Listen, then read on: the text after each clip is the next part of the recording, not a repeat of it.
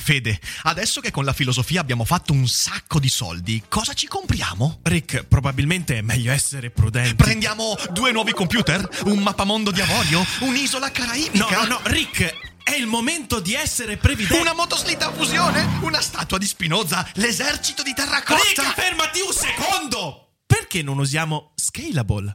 Scalable è l'app perfetta per chi vuol conoscere il mondo degli investimenti. Attenzione, investimenti pensati col cervello, non scelte di pancia. Scalable ti mette a disposizione gli strumenti essenziali per costruire una cultura del risparmio, ETF, piani di accumulo, accantonamenti a lungo termine per pensare oggi a quel che potrai fare domani. Scalable è un servizio sicuro e regolamentato con oltre 600.000 clienti e che ti aiuta a comprendere come funziona la finanza usando la testa. E sai qual è il bello? Con Scalable puoi iniziare a investire con solo un euro. Trovi tutti i dettagli in descrizione. Quindi, niente motoslitta fusione? Tra qualche anno, Rick, quando Scalable ci avrà aiutato a far crescere i nostri risparmi. Ok. Avere un'idea fighissima, meravigliosa, unica, straordinaria, è condizione necessaria ma non sufficiente per raccontare una grande storia, scrivere un grande romanzo oppure girare un grande film. Ecco, Tenet ha un difetto fra gli altri. È un film che si regge quasi soltanto su un'idea fighissima, straordinaria, originale e per questo è una storia riuscita male. E prima di triggerarvi, fermatevi, sedetevi, ascoltatemi fino in fondo e ci risentiamo come sempre dopo la sigla.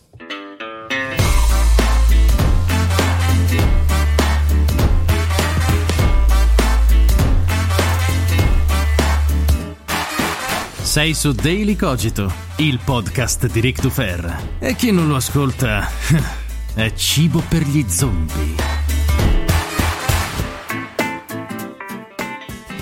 Chris, Chris, Cristo, Christopher Nolan. Porca miseria, ragazzi, non avete idea di quanto mi faccia incazzare Nolan. Nolan è un regista che io da sempre seguo con grande passione, mi appassiona, sento la passione nelle vene, nelle ossa, nelle arterie. Sapete perché? Esatto, perché mi fa incazzare. Già l'ho detto molto spesso in passato, io amo quegli autori che mi fanno saltare sulla sedia, sia positivamente che negativamente, perché da un film, da un libro, non cerco quella comfort zone che mi fa sentire, che mi racconta solo cose con cui sono in sintonia. Mi piace che Nolan mi metta in difficoltà, mi piacciono tanti autori che mi fanno incazzare e lui è uno fra questi. Io infatti amo, ma veramente amo tanti suoi film. The Prestige, che è il mio preferito della sua produzione, capolavoro totale che riguardo sempre volentieri. Interstellar, film che la prima volta in cui l'ho visto mi ha fatto incazzare e la seconda volta mi sono accorto che l'avevo capito male e mi è piaciuto tanto. Ah, piccola parentesi, Nolan è uno di quei registi che si deve sempre rivedere una seconda volta.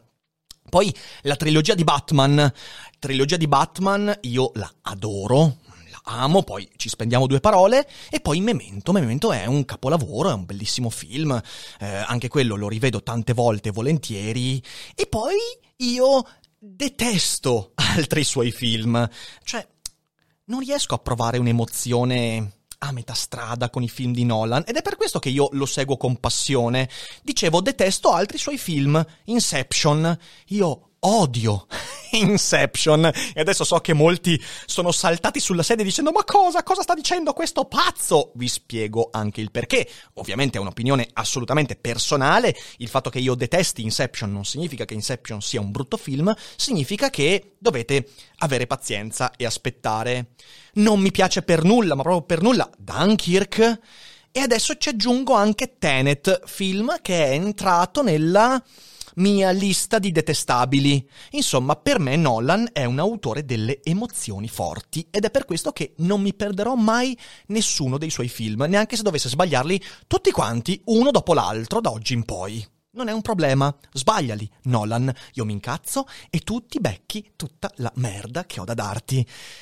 Prima di entrare nel vivo della puntata, vorrei ricordarvi che domani, ovvero 10 settembre, giovedì 10 settembre, avremo il primo ospite, anzi la prima ospite qui ai Cogito Studios. Infatti avrò l'onore di chiacchierare, anzi cogitare con Vera Geno. Vera Geno, sociolinguista, persona di grandissima intelligenza e cultura, non vedo l'ora di averla qui e sarà dal vivo qui ai Cogito Studios. E voi potrete seguire la puntata in live su Twitch dalle ore 17 oppure in differita il venerdì mattina in formato podcast e poi verso la sera del venerdì anche su YouTube sul primo canale Ric Dufer. E se siete di Vicenza, Schio, Tiene e dintorni, sappiate che come molti altri ospiti dei Cogito Studios, anche Veragheno avrà un evento dal vivo, eh, pubblico aperto, insomma, al Faber Box di Schio alle ore 21. Parleremo dei suoi libri, delle sue idee e anche lì sarà una bella chiacchierata. E quindi, insomma, domani non mancate di perdere questa bellissima occasione sia online che dal vivo se ne avete la possibilità. Ma adesso torniamo a noi. Christopher Nolan ha un difetto per me abnorme. È l'adolescente che si sveglia di mattina e si convince che l'idea avuta nel dormiveglia va assolutamente raccontata. Ragazzi, io ogni mattina mi sveglio con almeno 3-4 idee che mi sembrano strabellissime. Che brutta parola. E poi per fortuna non mi metto subito a scriverle. Aspetto, aspetto 5, 6, 12 ore e mi dimentico del 99% di quelle idee. Sì, perché in effetti tutti quanti ci svegliamo con delle idee suggerite dalla notte. Dai sogni, dagli incubi, dagli stimoli precedenti ci svegliamo e diciamo ah, che idea bellissima. Ma è uno degli autoconsigli più malsani che possiamo mai ricevere, perché le idee che abbiamo nella testa non stanno in piedi perché sono idee fighissime, lì, su due piedi, no, diventano idee raccontabili solo perché poi c'è un lavoro molto complicato e molto particolare. Infatti Christopher Nolan è l'esatto opposto. Lui si sveglia, ha un'idea bellissima e subito la scrive. Sto ovviamente esagerando, ma il problema è che lui sembra dimenticarsi una delle regole fondamentali della narrativa.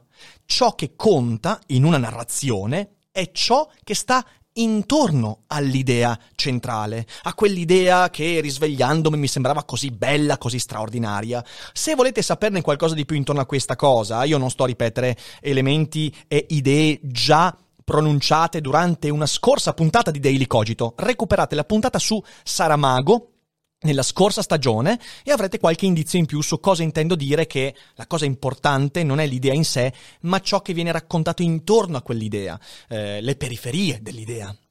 Ma torniamo a Nolan. Nella sua produzione cinematografica, Nolan ha sempre avuto questa caratteristica, solo che alcune volte quell'idea centrale ha avuto un lavoro intorno talmente interessante da rendere l'idea da cui era partito secondaria rispetto a quello che era il cuore della storia. Cos'è che voglio dire con questo? Voglio dire che la grandezza di Nolan, e questo molto di più rispetto a tanti autori di cinema a lui contemporanei e anche passati, la grandezza di Nolan sta nel fatto di raccontarti superficialmente un'idea fighissima soltanto per farti passare un'idea molto più umana, molto più vicina, molto meno fantascientifica, molto più familiare. Per esempio, se prendiamo un film come The Prestige, che ripeto è il mio preferito, io adoro quel film, è un capolavoro totale, c'è un'idea fighissima, che è l'idea con cui Nolan si svegliò un mattino dicendo voglio raccontare questa idea, e quell'idea è il connubio, la quasi impossibilità di distinguere fra scienza e magia. C'è tutta la storia intorno a Tesla che inventa una tecnologia eh, atta a creare un artificio, una prestidigitazione particolare che, vabbè, non sto qua a spoilerare, guardatevi il film se ancora non l'avete fatto. C'è uno scienziato che produce una magia molto più magica dei trucchi eh, da prestigio che i protagonisti mettevano in atto nei loro spettacoli. E questa è l'idea fighissima di The Prestige. Magia e scienza si confondono. E poi c'è il cuore della storia. La storia ti trascina con quell'idea fighissima e poi ti racconta che siamo sempre inesorabilmente tentati da quella da da- da- dall'atto di beffare la morte. In effetti, The Prestige è un film che cerca di raccontare questo. È un Faust contemporaneo all'interno di una storia di magia e scienza. Beffa la morte e pagherai care conseguenze, anche se pensavi di diventare immortale. Quindi The Prestige è esattamente que- l'esempio di questa, di questa duplicità del cinema, della narrativa, anzi, di Nolan. Un'idea fighissima e poi un cuore che ci colpisce come individui. C'è Interstellar, Interstellar, film che io attualmente adoro, me lo sono rivisto almeno 7-8 volte ed è bellissimo, con tutti i suoi difetti, eh, perché gli spiegoni, eh, i buchi di trama, sì ok, poi quella scena di Eureka quando getta, mamma mia quella scena mi fa incazzare così tanto, ma va bene, va bene, non è questo il problema. C'è un'idea fighissima e qual è? Beh, l'idea di salvare l'umanità grazie ai giochi dello spazio-tempo. È un'idea bellissima. Giocare intorno alla forza di gravità connessa allo spazio-tempo per salvare l'intera umanità. E uno viene catturato pensando di star guardando un film di fantascienza. E poi, invece, ciò che viene veramente raccontato in Interstellar non è quello, o meglio, quello è soltanto l'aggancio, è l'occasione di ascoltare una storia straordinaria. E poi, in realtà, la storia, il cuore pulsante, emotivo di quella narrazione è un altro. È il rapporto tra un padre e una figlia. È l'attesa del ritorno di quel padre. Che poi, insomma, se avete visto Interstellar, sapete che nella seconda metà del film porta a dei connotati di epicità incredibili. Che piaccia o meno, però, quella è una storia raccontata in un modo in cui mai è stata raccontata prima. Il fulcro emotivo è ancora qualcosa che ci cattura come individui umani. C'è una storia che ci porta oltre i confini del sistema solare e poi ci riporta alla familiarità.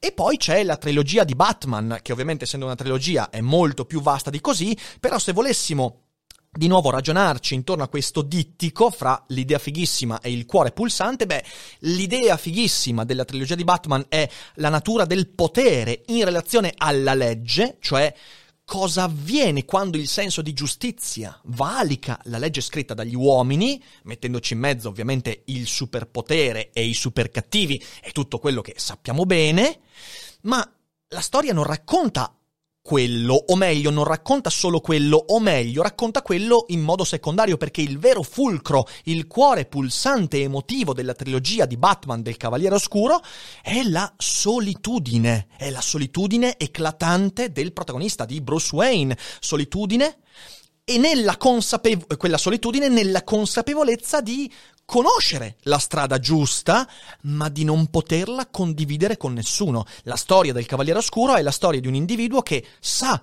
cosa deve fare, ma non può dire a nessuno come farlo e come conseguire quell'obiettivo. Quindi è la solitudine che mi fa venire in mente moltissimo il libro di Kierkegaard, Timore e Tremore, quindi la solitudine del Cavaliere della Fede, peraltro Cavaliere Oscuro, Cavaliere della Fede, Abramo un po' come Batman, potremmo dire che forse Abramo aveva dei superpoteri, sicuramente non era miliard- miliardario, ma sto divagando. Tutto questo rende le storie credibili e umane, cioè tu prendi un'idea spettacolare, bellissima, eh, affascinante, un'idea solitamente sovrannaturale, fantascientifica, incredibile, ma a rendere umana e credibile quell'idea è il cuore pulsante della storia, cioè sono le cose vicine a noi, sono i dialoghi, sono i comportamenti, sono le emozioni, sono i difetti, sono le angosce. Questo è ciò che poi ti permette di ricordare un film, di sentirtelo dentro la pelle, fra le ossa. Altrimenti l'idea fighissima rimane lì e dici, beh, bella supercazzola. I personaggi di questi film che ho citato sono concreti, sono vicini a noi, proprio perché sono presi da comportamenti, parole, relazioni molto simili alle nostre. Riusciamo a sentire vicino Bruce Wayne. Ecco, io, di tutte le versioni di Bruce Wayne, non ne ho mai sentita una più umana e più vicina a me, perché le sue paure, la sua solitudine, l'idea di sapere cosa fare, ma non poter condividere quella soluzione, quel percorso con altri, è una cosa che io sento molto vicina a me, quel dubbio, il dubbio di star sbagliando perché non sai condividere con gli altri, non sai confrontarti con gli altri. E diventa infatti emblematica quella frase eh, o muori da eroe oppure vivi così a lungo da essere il cattivo. Batman in quel momento non sa se sta facendo il giusto, ma segue un senso di giustizia che lo rende molto molto solitario. E Interstellar, anche quella è una storia molto umana, perché Nolan ti trasporta nello spazio, oltre i confini di quello che è anche scientificamente riscontrabile, soltanto per portarti un po' più vicino a te stesso, e questa è la sua grandezza. Anche gli altri film, quelli che non ho citato, ricercano quel connubio fra un'idea fighissima e quello che sto definendo cuore pulsante ed emotivo, quella umanizzazione dell'idea fighissima. Solo che dal mio punto di vista non ci riescono, e lo ribadisco, dal mio punto di vista, ok? Quindi nulla di oggettivo, è una mia analisi. E quindi non venite da me a dire, eh, ma chi sei tu per criticare Nolan? Sono uno che ha pagato i soldi del biglietto, che va a vederlo e che facendosi un'idea può fare la sua critica, ok? Boh. Inception. Ora, io so che Inception è un film amatissimo, forse fra gli appassionati di Nolan è il film. Ecco, io con Inception ho dei problemi molto forti. Magari un giorno ci dedico un episodio particolare per dirvi cosa non funziona in quel film dal mio punto di vista, però facciamo solo un'analisi simile a quella dei film fatti prima. C'è un'idea centrale, Inception, il sogno è la vera realtà, o meglio, il sogno impatta in modo concreto sulla realtà e quindi c'è questo gioco tra percezione e uh, realtà che continuamente riesce a scambiarsi e via dicendo. Idea interessante, bella, fighissima. Qual è il cuore di Inception? Cos'è che veramente il suo protagonista cerca di fare? Beh, il cuore di Inception è trovare un modo per rimediare agli errori del passato e ristabilire un ordine perduto. Questo avviene con i due personaggi non protagonisti, un protagonista che è quello di Leonardo DiCaprio, eh, Cobb si chiama, però Don Cobb forse mi sembra si chiami. Don Cobb eh, cerca di ristabilire un ordine perduto quello della sua famiglia, dei suoi bambini, di sua moglie, perduta a causa di quelli che potremmo definire degli errori, perlomeno di interpretazione. E lui entra nei sogni altrui, gioca con eh, il connubio fra percezione e realtà, proprio nel tentativo di ristabilire un ordine perduto, un paradiso perduto. La stessa cosa avviene con, e lì proprio non mi ricordo il nome del personaggio, il, um, il personaggio interpretato dal bravissimo Cillian Murphy, il miliardario che ha avuto l'eredità eredità e via dicendo che deve entrare nel sogno per incontrare il padre e via dicendo. Anche lì c'è il tentativo di ristabilire un rapporto perduto, quello con suo padre. Ecco, l'idea portante di Inception è quella lì. Qual è il problema? Il problema è che a differenza degli altri film è molto meno credibile, soprattutto nel secondo personaggio, quello di Cillian Murphy. Cillian Murphy si trova a vivere una vicenda assurdamente emotiva, eppure la attraversa in modo troppo lineare. E la stessa cosa avviene con Don Cobb, che vive un'emozione, vive delle vicende assolutamente incredibili e dal mio punto di vista non riesce ad arrivare a un grado di empatia come quello di Matthew McConaughey in uh, Interstellar. Uh, ma ripeto, qui magari ci dedico una puntata speciale su Inception perché la merita, sempre perché i film che mi fanno incazzare sono quelli degni di essere analizzati. Ecco, Tenet, che è un film per molti aspetti simile a Inception, ha lo stesso difetto, ha un'idea fighissima, forse l'idea più ambiziosa di tutto il cinema di Nolan, e però poi il cuore pulsante ed emotivo manca totalmente. Qual è l'idea? Beh, l'idea è il viaggio nel tempo è possibile e si può fare in un modo originalissimo, perché sì, lo dico, il modo con cui Nolan concepisce il viaggio nel tempo è veramente qualcosa che al cinema non ho mai visto e soltanto in alcuni romanzi e racconti di fantascienza ho visto baluginare, però non in modo così coerente, quindi mi piace. L'idea è spettacolare. Io mi immagino Chris che si sveglia un mattino e dice: Oh cazzo, manovra a tenaglia temporale, manovra a tenaglia temporale, devo raccontare un film e si mette a scrivere. Però poi, quale vorrebbe essere il cuore pulsante di questo film? Beh, anche qui c'è un tentativo di rimediare agli errori del passato però non rimediando come in Inception attraverso il sogno e il gioco fra percezione e realtà, ma rimediare invertendo il corso della storia. E infatti, come vedremo, si invertono gli errori non più quelli individuali, ma quelli collettivi. Ma sto correndo troppo. Ecco, dal mio punto di vista in Tenet questa cosa non riesce minimamente, perché quello che voleva essere il cuore pulsante del film è totalmente vuoto, è totalmente privo di quella capacità di coinvolgimento che The Prestige, Interstellar e via dicendo invece hanno. Ora, doverosa premessa. Tenet. Tenet è un film straordinario dal punto di vista cinematografico, è pazzesco. Infatti io consiglio anche se la storia può non piacere, dobbiamo ricordarci che il cinema non è soltanto narrazia, narrazi, narraziva, narrativa, è una crasi fra narrativa e narrazione. Bene, ho inventato la parola narraziva. Il cinema non è soltanto narrativa, eh, non è soltanto sceneggiatura, è anche fotografia, è anche luci, è anche ritmo, è anche musica, è immagine prima di qualsiasi altra cosa. Ecco, dal punto di vista cinematografico Tenet è un capolavoro. È una gioia per gli occhi, come lo era Interstellar, come lo è stata Inception. La, la scena in Inception del sogno dove la città si accartoccia su se stessa è una cosa eclatante, mai vista, è incredibile. Eh, ci sono delle scene di azione pazzesche. C'è una scena in particolare di un inseguimento in macchina in cui la metà delle macchine va in una direzione del tempo e l'altra metà in un'altra direzione. E io lì ero estasiato nel vedere quella scena, come era costruita, la regia incredibile. Eh, c'è una scena meravigliosa in cui un aereo di linea viene fatto schiantare contro un hangar e lì non è CGI, ma Nolan ha fatto tutto live, quindi immaginatevi che scena straordinaria. E io sono rimasto, avevo la pelle d'oca per la scena della caduta dei lingotti d'oro. A un certo punto cadono dei lingotti d'oro da questo aereo e la scena è bellissima, un dipinto in movimento, pazzesca. Eh, c'è una, la scena della battaglia finale, c'è una battaglia, una guerra finale letteralmente, in cui metà dei soldati va in una direzione del tempo e l'altra metà in un'altra. E lì ci sono delle, delle, delle trovate eh, che vanno oltre ogni immaginazione, veramente pazzesco. Il problema è che Tenet, narrativamente, io per deformazione professionale devo analizzare il film narrativamente, narrativamente è un'idea fighissima, ma senza cuore, che ci prova, ma non ce la fa. Primo su tutti, il protagonista. Ok. Che a me non è piaciuto dal punto di vista recitativo, proprio non mi è piaciuto. Ma credo che quel non piacermi dal punto di vista recitativo sia la conseguenza del fatto che il personaggio è scritto obiettivamente male. È un protagonista che viene scagliato in una storia totalmente assurda, assurda. E l'accetta come se niente fosse. Cioè, vive le sue... Certo, potreste dirmi che ma era un soldato della CIA, se non sbaglio, addestrato. Va bene, però io credo che anche Vladimir Putin nel KGB, se durante la sua vicenda con le forze segrete de...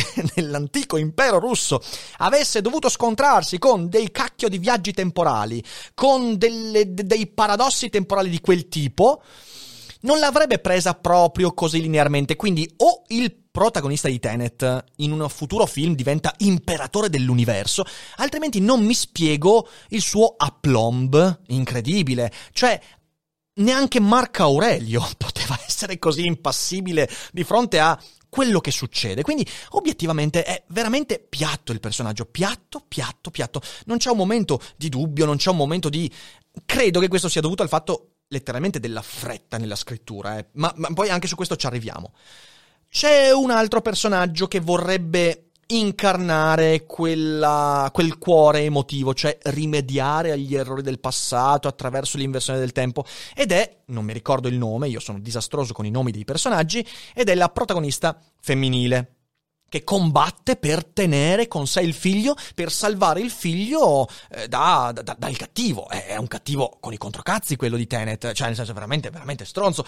Ecco, questa poteva essere la storia emotivamente pregnante, centrale, quella che ci coinvolgeva. Ah, finalmente Nolan ci racconta di nuovo il rapporto genitore-figlio in un momento di crisi, nel tentativo di ripercorrere la storia a ritroso e ritrovare una pace perduta. Poteva esserlo, ma, ma, il bambino si vede una volta sola e sembra pure l'inquadratura di un bambino preso per caso per strada, cioè stai lì e dici "Ah, ma è questo il bambino? Ah, grazie Chris, grazie, mi hai parlato per 48 minuti durante il film di questo bambino, me lo mostri come se l'avessi inquadrato per caso al mercato cittadino. Grazie Chris, ottima idea." Lei Ragazzi, lei è una tragedia. Lei è veramente una tragedia, sia come personaggio che come attrice. Cioè, recita in una maniera bestiale. Sembra una protagonista de... degli occhi del cuore di Boris. E peraltro, anche qui io non voglio fare body shaming assolutamente, però ogni volta in cui lei stava in mezzo alla scena, io ero completamente assorbito da quelle braccia lunghissime. Ma quanto cazzo di lunghe. Che cazzo di braccia c'ha? Sono chilometriche quelle braccia, chilometriche. Non riuscivo a distogliere lo sguardo dalle braccia che le arrivavano quasi fino alle ginocchia. E lei è altissima. Vabbè, al netto di questo, devo dire che. È una storyline raffazzonata, recitata male e che arriva a intermittenza continuamente a intermittenza e quindi non ti permette neanche di dire, ah, per esempio, la storia fra padre e figlia in Interstellar invece ha una sua continuità, viene portata avanti continuamente e diventa solida. Capisci a un certo punto che Nolan ti sta raccontando quella storia lì. Qui invece no, qui invece no, è intermittente, mal recitata e arriva nei momenti sbagliati. Quindi non ci siamo. Poteva essere la storyline principale, non lo diventa. Allora dici, beh, allora il protagonista di questo cuore emotivo del film è Sator, è il cattivo, è Kenneth Branagh, è questo villain che, cavolo, è forse la cosa più interessante del film. Infatti lui agisce con un'idea interessante, agisce per assecondare i desideri delle generazioni future. Ecco, qui c'è un piccolo spoiler. Eh, il suo tentativo di invertire il tempo è legato al fatto che lui cerca di assecondare un desiderio di coloro che vengono dal futuro, ma non vi dico perché, non vi dico da dove arriva questa cosa. Lui è il candidato perfetto, è il candidato perfetto per questo, per questo tipo di narrazione. Ma arriva troppo tardi. C'è una cosa che ti viene detta tardissimo nel film. Tu stai lì e fino a tre quarti film dici: Ma quindi questo vuole soltanto distruggere il mondo? E poi ti viene lanciata lì questa idea che di per sé sarebbe fighissima, bellissima funzionante, solo che ti viene messa lì alla fine in modo raffazzonato. È un po' come se tu leggessi un giallo interessantissimo che ti cattura fino alla fine e poi... e poi... e poi alla fine ti viene detto che l'assassino è un personaggio che non hai mai visto. Non è esattamente simpatica. E poi c'è l'ultimo personaggio che è quello interpretato da Pattinson che è un personaggio che sicuramente per chi insomma vedrà o ha visto il film alla fine si capisce sua, il suo spessore emotivo però in fin dei conti per tutto il film stai lì e dici ma cosa ci sta a fare questo? Sì il sacrificio sì la perdita sì ma, ma boh veramente boh. Ecco secondo me quella di Tenet è un'idea troppo complicata. È un'idea che in, in, nella letteratura in realtà è stata raccontata tante volte, ok? Però c'è un problema. Il problema è che eh, se tu vai a guardare questa idea e la storia che viene raccontata, capisci che è un'idea arrotolata talmente tanto che diventa complicata, perché in fin dei conti non credo che sia proprio l'idea il problema, perché se tu srotoli il film, se tu lo guardi nella sua linearità, è un po' come Memento, lo guardi, è complicatissimo, poi lo srotoli nella sua linea temporale e dici, ah ok, vabbè, non era poi così devastante. Il problema secondo me è che insieme a questa idea abbastanza complicata c'è troppa roba tutta insieme. Cioè, l'idea che necessitasse questa idea di una trama affollatissima è mal consigliata. A me vengono in mente autori come Borges che questa idea, non la manovra tenaglia temporale, ma i paradossi temporali, giocati in molti modi diversi, per raccontare questa storia Borges adotta sempre delle, de, delle trame molto minimali. Qui invece c'è un thriller, c'è la guerra, ci sono dei soldati, ci sono le armi, c'è lo spionaggio, il controspionaggio, c'è l'assalto, c'è il figlio, c'è la madre, c'è, c'è troppa cazzo di roba in questo film. E in mezzo a questo tanti altri difetti che oserei definire minori, che però insomma sono difetti grossi. Intanto la ridondanza. Ci sono delle scene che vengono raccontate prima in un senso e poi nell'altro senso, perché il film si svolge in due sensi temporali, uno a ritroso e l'altro in avanti. Ora, c'è una scena in particolare che avete visto anche nel trailer in cui il protagonista lotta con un tizio completamente vestito di nero, ok? Non spoilerò nulla, però quando vedete quella scena capite, capite chi è il tizio vestito di nero, ok? Lo capite ben prima. E quella scena viene mostrata prima in un senso e poi dopo mezz'ora viene rivista integralmente anche nell'altro senso. E tu lì hai già capito il senso di quella scena. Non, non occorre farla vedere tutta. Certo, bello il vedere la lotta al contrario, ok. Però è di troppo, è ridondante. È come se Nolan ti dicesse, ah ma tu non hai capito chi è quello, quindi te lo faccio vedere. Ma no, è inutile, è ridondante, è soltanto per fare il figo, per flexare con i tuoi nuovi espedienti narrativi e cinematografici. Non serve, mi hai portato via 5 minuti di tempo che potevi dedicare a qualcos'altro. Poi, dicevo, c'è un'idea originale, Tenet ha un'idea originale dei viaggi nel tempo, interessante, però allora se è originale non me la puoi riempire di cliché. È un'idea zeppa di cliché, cliché che sembrano presi da Ritorno al futuro, un Ritorno al futuro un po' più elaborato. E no, ma dai, c'è il cliché del se incontri il te stesso nella linea temporale, eh, rischi di implodere, rischi di ma no, dai, avanti, ci sono 3-4 cliché che stanno. ti fanno proprio cadere le braccia. Perché se tu hai quell'idea originale, devi perlomeno stare lontano dai cliché, quelli pesanti, quelli da Ritorno al futuro. E poi, una roba che mi ha fatto incazzare tantissimo, la musica. Ora, io capisco che non c'era il grande Hans Zimmer perché è impegnato con un altro film, mi sembra Dune. Va bene, ok, ci sta. Però eh, la musica messa in questo film è fuori di testa. Per due motivi. In primo luogo per i momenti in cui entra e in secondo luogo per il tipo di musica e il volume della musica. Ci sono delle scene che sono scene di azione, per esempio con inseguimenti di macchine, quindi con lo stridore delle gomme, con un casino devastante, con colpi di pistola, che già di per sé quindi i suoni FX, si dice ancora suoni FX, mi sento molto boomer, ma credo di sì, i suoni ambientali sono già di per sé assordanti. E poi c'è sto tizio, che non mi ricordo neanche come si chiama, che mette una musica dubstep, al contrario, per darti l'idea dell'inversione temporale, altissima, allo stesso livello dei suoni ambientali. E tu vieni fuori da quella scena che sei rincoglionito, sembra che ti abbia pestato una squadra di rugby. Non hai capito nulla, volevi capire ma non ci sei riuscito perché mentre guardavi la scena e la musica ti entrava da un orecchio, ti sconquassava ogni sinapsi di comprensione della scena e se ne usciva dall'altra parte portandoti via una buona parte dei neuroni. Non va bene, cioè non devi essere frastornato. Puoi essere coinvolto, certo, deve essere coinvolgente, ma non frastornarti. C'era Ari di fianco a me con le mani sulle orecchie, non riusciva a seguire, era disastrosa quella scena. Poi anche il cinema eh, con questi subwoofer devastanti proprio ti fa schizzare il cervello fuori dalle eh, narici. Non è bello, non è una bella scena. Vabbè, insomma, avete capito, Tenet ha un difetto. Tenet è troppo, è troppo da ogni punto di vista. Si vede, si vede che Nolan pensava a questo film da moltissimo tempo.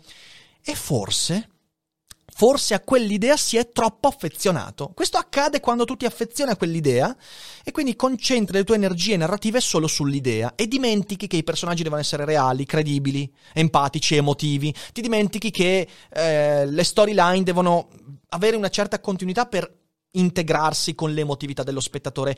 Eh, ti dimentichi che non devi metterci dentro troppa roba perché l'opulenza narrativa in un film non è mai ben consigliata. Ecco, io credo che se per guardare il film tu hai bisogno del libretto di istruzioni, qualcosa non va. Non va. Speriamo sia un incidente di percorso. Io lo spero. È il secondo film che non mi piace. Neanche Dunkirk mi è piaciuto. Di nuovo, cinematograficamente una roba incredibile, narrativamente non mi è piaciuto.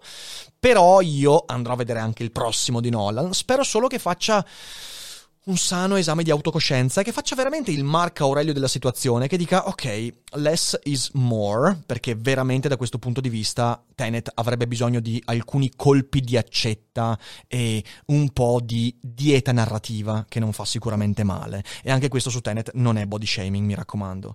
Detto questo, andate a guardarlo al cinema perché secondo me merita di essere visto e poi ditemi magari cosa ne pensate con un commento, con quello che vi pare, se non siete live, perché io in questo momento, appena finita la puntata, tornerò a guardare la chat di Twitch e sono certo che ci sarà un disastro nella chat di persone che mi diranno no, ma come osi dire una cosa del genere? Non lo so perché non lo sto guardando, ma adesso cercherò di capire. E come sempre, come ogni giorno, Daily Cogito sarà registra- registrato anche in live in tutte le prossime giornate, quindi state allerta, iscrivetevi e seguiteci. Credo di aver detto più o meno tutto e non vogliatemi troppo male. Se vi è piaciuto Tenet, va bene, tenetevelo. Vabbè, questa non potevo assolutamente risparmiarmela, scusatemi. Ma ci siamo, siamo a fine puntata, quindi grazie per avermi ascoltato. Ci rivediamo e risentiamo e riascoltiamo domani con Vera Geno, non mancate. Sarà una bellissima cogitata e voi fate i bravi, mangiate le pappe, siate saggi e non dimenticate come sempre che Sì, dai, lo sapete. Non è tutto noia? Ciò che pensa. Fatto partire la coda troppo tardi.